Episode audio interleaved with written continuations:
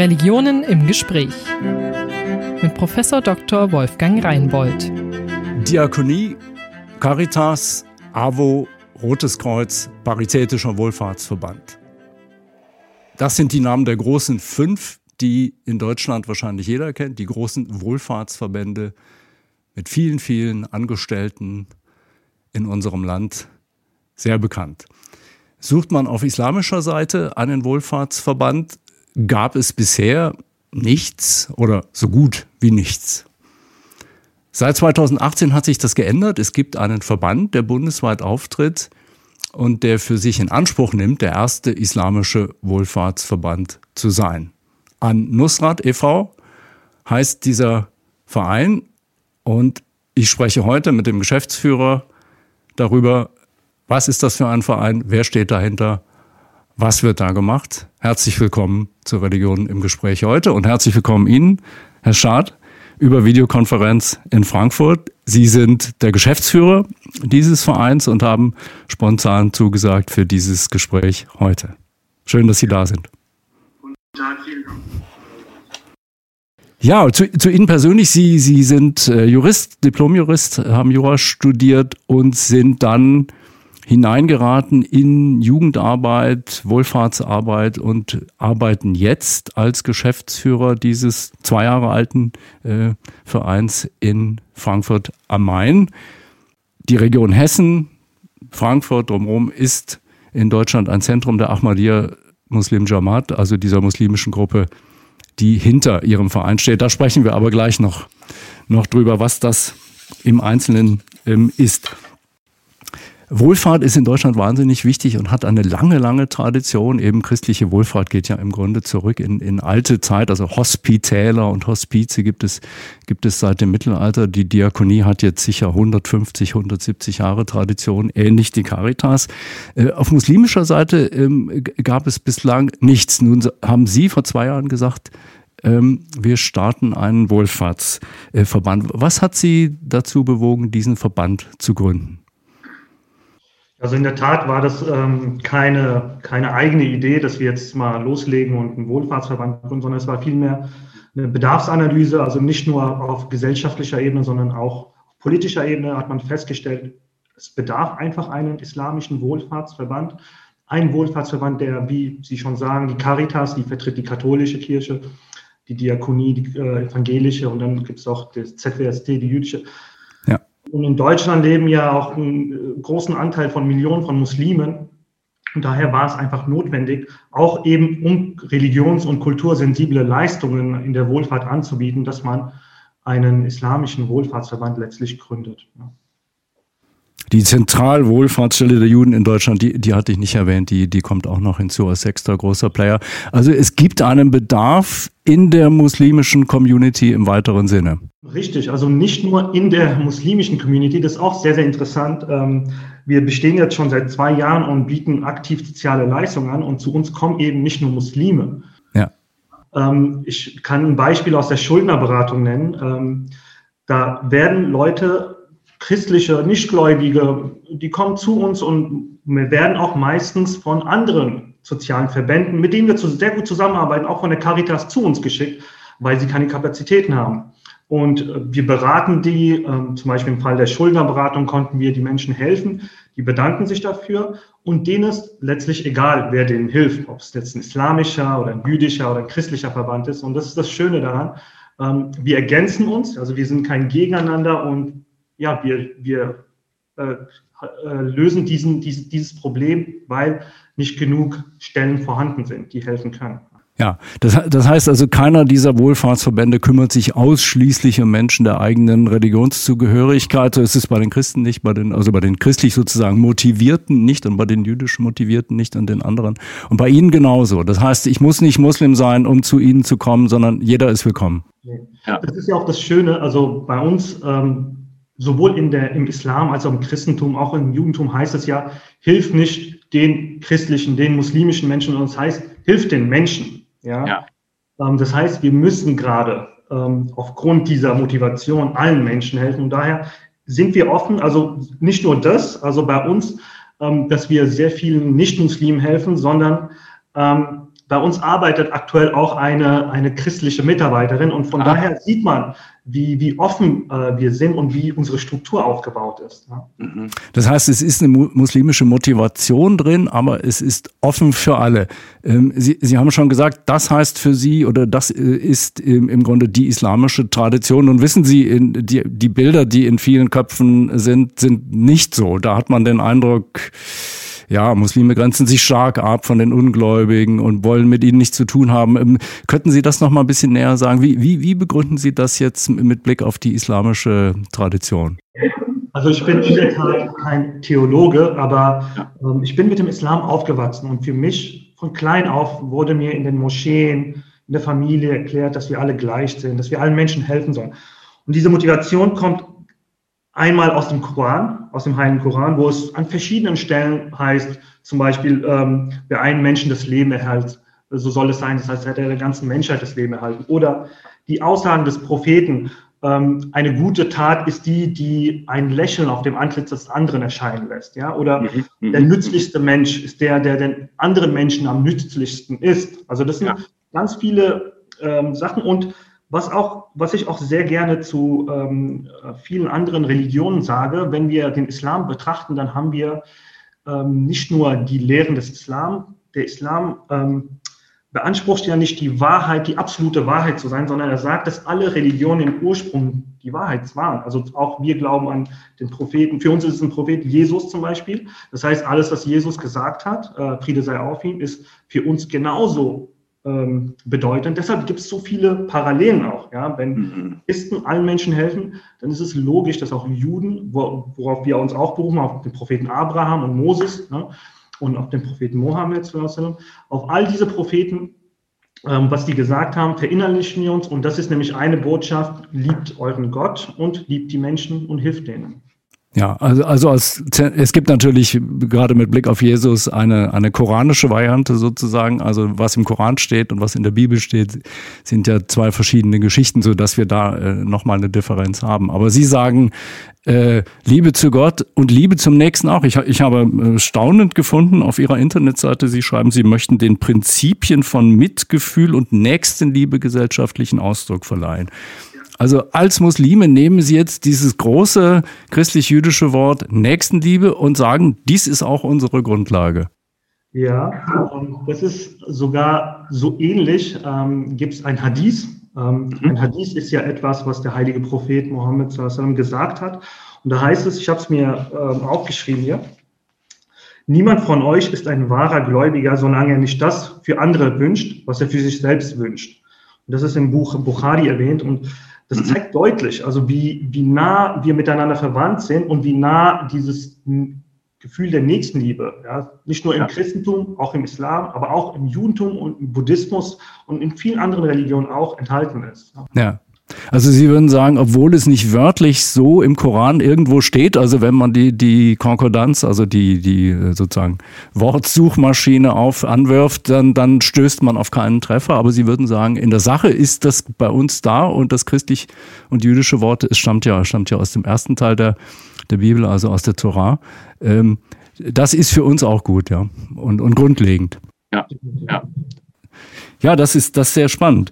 Ähm, nun, nun haben wir, habe ich am Anfang schon gesagt, Sie kommen nicht aus dem Hauptstrom. Mögen, mögen Sie ein paar Sätze sagen, ganz kurz, das ist schwierig, aber äh, für viele, die zuschauen, wenn ich sage Ahmadiyya Muslim Jamaat, ist das, ist das kein äh, Begriff oder man hat irgendwie Dinge im Kopf. Mögen Sie zwei Sätze sagen, was ist das Besondere an der Ahmadiyya Muslim Jamaat? Ja, äh, also in der Tat bin ich nicht ähm, in der Funktion, in irgendeiner Funktion bei der Ahmadiyya oder bei der AMJ, mal abgekürzt. Ja. Die Ahmadiyya ist eine islamische Reformbewegung, die aus dem Indien kommt und sie beansprucht, ähm, ähm, das, und, oder sie glaubt eher, dass der verheißene Messias, ähm, auf den auch die Muslime und auch die Juden und auch die Christen warten, dass er erschienen ist in, in Form von Hazrat Mirza Ghulam Ahmed al-Islam der in Indien erschienen ist, vor 100, ähm, 100 Jahren circa. Ähm, und ähm, ja, Nichtsdestotrotz haben wir ähm, in der Tat denselben Koran. Also das heißt, ja. es ist wirklich nur dieser Aspekt, der den uns unterscheidet. Also wir glauben an den heiligen Propheten und an die vier Khalifen, ja, die nach dem Propheten folgten. Nur dieser kleine Teil ist der ausschlaggebende, den, der, äh, den die Ahmadiyya von anderen muslimischen Gemeinden unterscheidet. Aber mhm. ich finde es auch interessant, dass Sie es überhaupt gemerkt haben, dass wir von der Ahmadiyya gegründet sind, also der Wohlfahrtsverband, weil wir versuchen, das explizit zu trennen. Ja, also ja, Religion ja. und Wohlfahrt. Und wenn Sie zum Beispiel auf unsere Webseite gehen, finden Sie nirgendwo Ahmadiyya außer in der Satzung. So ist es. Ich, ich habe eben, eben, ich habe eben natürlich, ich bin ja jemand, der Satzungen liest und so. Und da steht unter Paragraph 2, glaube ich, äh, dass einer der, der Zwecke dieser Wohlfahrtsgesellschaft die Förderung der Ahmadiyya Muslim Jamaat ist.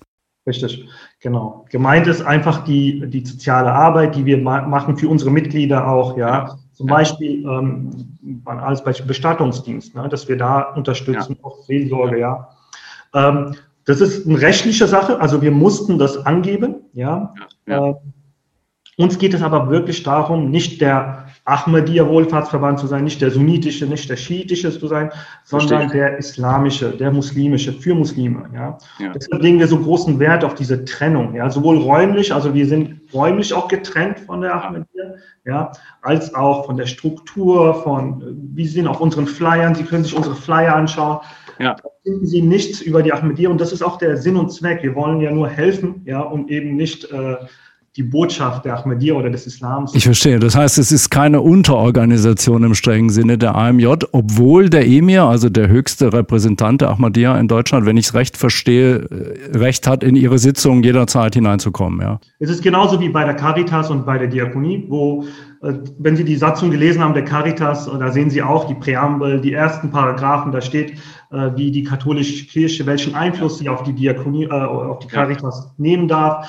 Ähm, das ist wirklich begrenzt, ja, bewusst begrenzt, ja, aber es war auch rechtlich nicht anders ja.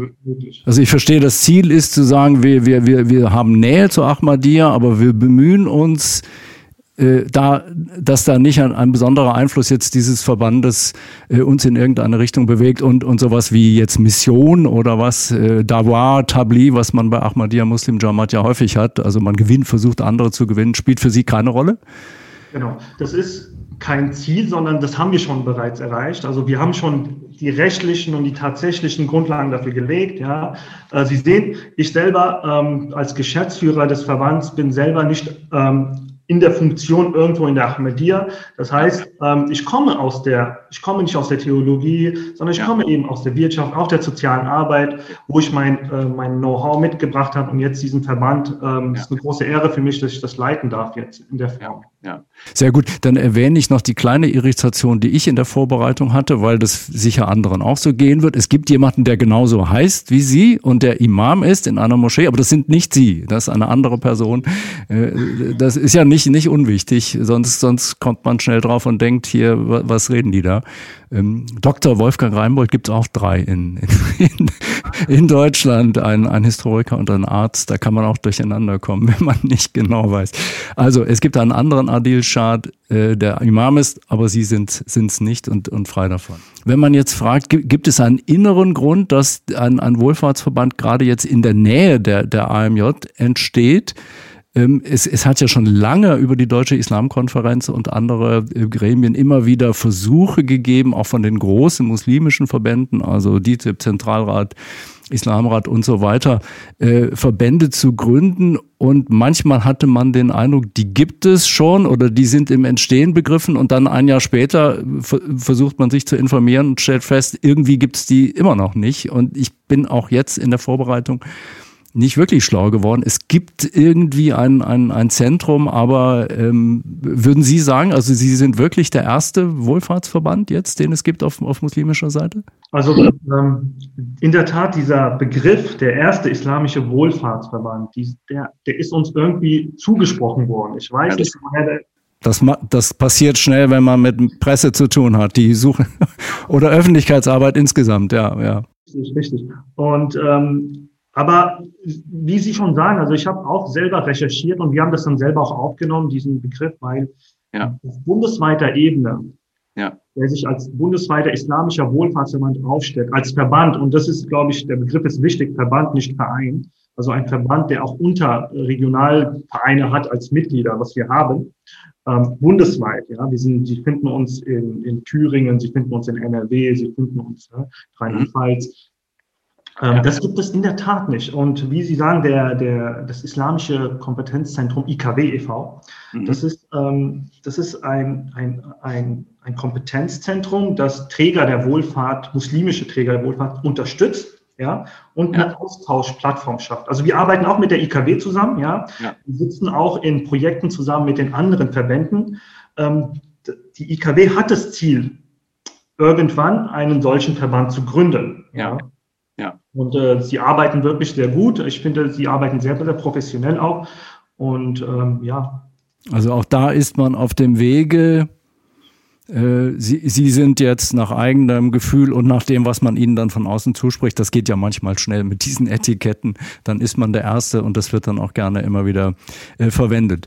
Ähm, vielleicht noch eine Frage, bevor wir zu den Inhalten im Einzelnen kommen. Äh, gibt es ähm, für Sie Vorbilder aus der islamischen Tradition, wo man irgendwas sich abgucken kann, was Strukturen anbetrifft oder so? Oder ist das im Grunde völliges Neuland für, für jemand, der aus der muslimischen äh, Ecke kommt? Ja, man muss ähm, dafür die äh, Wohlfahrtsstruktur kennen und die, die ist in Deutschland einzigartig. Also Sie finden, Sie finden ja. zum Beispiel in muslimischen Ländern, das sind andere Strukturen. Das heißt, ja.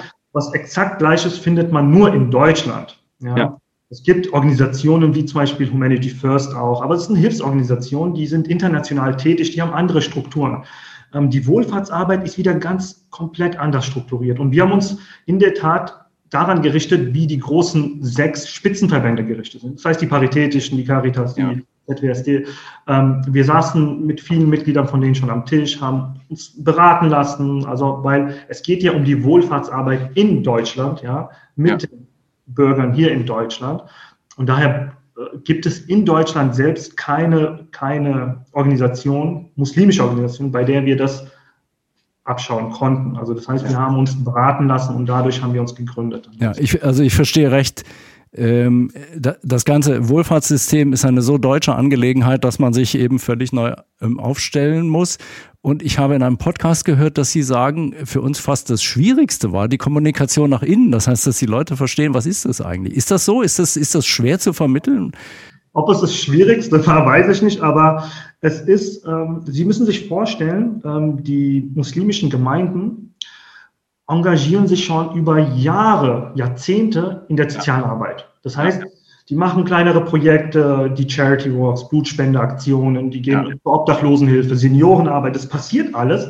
Im Ehrenamt, ja, in der Regel. Ne? Das passiert ja. erstens im Ehrenamt und zweitens, es passiert innerhalb, ähm, also durch die Religionsgemeinschaft. Das heißt, ja. die Religionsgemeinschaft hat nicht ähm, bis, bis jetzt, sage ich mal, verstanden gehabt, ähm, wie die soziale Wohlfahrtspflege funktioniert in Deutschland. Ja? In anderen Ländern ist es wieder was anderes, aber in Deutschland ist es so, da gibt es nun mal externe oder externe Institutionen, die für die ja. Religionsgemeinden, aber auch für freie Träger ähm, die soziale Arbeit macht und das nicht nur ehrenamtlich, sondern hauptamtlich, weil es einfach nicht bewältigt werden kann, die wirklich schweren Aufgaben. Ja? ja ja. in der Seniorenarbeit, in der Jugendarbeit. Ein Jugend, Jugendhaus kann man zum Beispiel nicht ehrenamtlich leiten ja, oder ja. ähm, Altersheim oder ähnliches. Ne? Ja. also es kann nicht die Moschee oder in, als Gegenstück die Kirchengemeinde machen. Äh, es braucht professionelle Strukturen und dazu braucht es Geld und, und Hauptamt und so. Richtig, richtig. Ja. Ja. Nun, nun haben Sie schon einige Themen angesprochen, äh, die Sie machen. Sie haben gesagt, Sie machen Schuldnerberatung offen für alle. Was, was gibt's noch bei Ihnen jetzt? Mal, Sie sind sehr am Anfang, ja. In, in, in, wie, wie viele Mitarbeiter und Rinnen haben Sie jetzt gerade zur Zeit? Also wir haben nur sieben hauptamtliche Mitarbeiter. Ja. ja. Ähm, aber ehrenamtliche Mitarbeiter, da haben wir weit über 50 ähm, ja. Leute bundesweit. Also wir haben ja. Mitarbeiter in Berlin, wir haben einen in, in, in Leverkusen und dann die meisten sitzen aber hier in Hessen, also im Raum Frankfurt.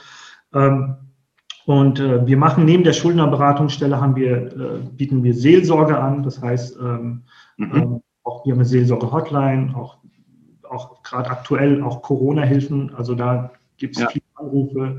Wir ja. beraten aber auch in Sachen Thema Rassismus, Antidiskriminierung und ähnliches. Dann eine der größten, ähm, größten Aufgaben ist die Kinder- und Jugendarbeit, ja, mhm. ähm, wo wir dann gerade aktuell bestrebt sind, eine Kita zu gründen, ähm, aber auch ähm, hier zum Beispiel in Frankfurt einen Jugendraum errichtet ja. haben. Ja. Ja. Wann sind wir als, also als anerkannter Träger der freien Jugendhilfe, können wir das alles leisten? Also wir haben alle rechtlichen Voraussetzungen dafür. Ähm, Juleika, also Sie kennen Juleika, die Jugendleiterkarte. Wir hatten jetzt letzte Woche erst äh, zwei unserer Leute hier ausgebildet. Wir wollen sie zu Jugendleiter ausbilden. Also es passiert so vieles. Also im Grunde das gesamte Spektrum nehmen Sie sich vor mit, mit sieben hauptamtlichen Mitarbeitern, vielen Ehrenamtlichen, eine Gewalt, gewaltige Arbeit, die Sie sich da, also ich könnte mir vorstellen, Sie haben ja wahrscheinlich Planungsrunden, ja, unglaublich. Das stimmt. Also wir sind wirklich rund um die Uhr beschäftigt. Das ist wirklich ähm, eine Mammutaufgabe, kann man in der ja. Tat so sagen. Ja, ähm, ja. Und da bin ich auch dankbar, dass wir so viele engagierte Ehrenamtler haben und wirklich sehr kompetente Leute, also die wirklich Erfahrung haben, die Sozialpädagogen sind. Ja. Das wollte ich fragen. Wenn Sie jetzt sagen Seelsorge, wer macht das? Es gibt ja, es gibt ja muslimische Seelsorge auch erst in Anfängen. Also das heißt, wo haben Sie da Leute her, die das, äh, die das können? Also, ähm, unsere Leute kommen meistens aus, aus, aus Gebieten, wo sie schon gemacht, so, wo sie sowas schon geleistet haben. Wir haben zum Beispiel ähm, jetzt äh, sieben ähm, Leute äh, in, der, in der Seelsorge, ja. die einmal, also islamische Theologie haben, zwei, drei davon studiert. Ja. Einer ist sogar ähm, von, der, von, den, von, den, von den öffentlichen Trägern in, in, in Gefängnissen wird er für die Gefängnisseelsorge ja. eingesetzt sogar. Also er bringt sogar Erfahrung mit.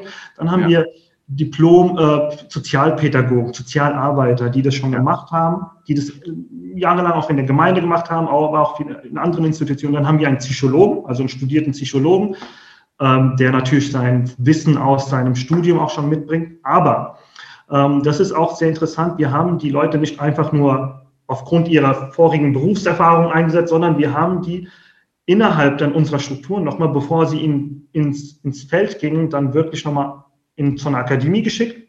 Ähm, die, äh, bei der Seelsorge haben wir mit der Frankenakademie, das ist die ja. Frankenakademie Schloss Schnee e.V., mit denen haben wir eine Kooperation. Ähm, wir haben die dort hingeschickt und, und das ist auch sehr interessant, ein, ein, ein Seelsorger, ein Pastor, ja, ja. Hat, sie, hat sie geschult. Das heißt, ein ja. christlicher Seelsorger, ja, weil der Begriff der Seelsorge kommt ja auch aus der christlichen Tradition. Das heißt, die haben die Erfahrung, ja, und die haben die mit uns geteilt, ja, uns vorbereitet, unsere Leute auf die, auf die, auf die Herausforderungen vorbereitet, ja. Und diese Ausbildung und Weiterbildung laufen stetig weiter. Also das heißt, ja. wir hatten jetzt ein paar Ausbildungseinheiten, aber damit hört es nicht auf, ja. Und es gibt eine Kooperation, das gibt es in Niedersachsen auch, wo, wo ich hier, hier sitze in Hannover, äh, seit ähm, einigen Jahren schon jetzt.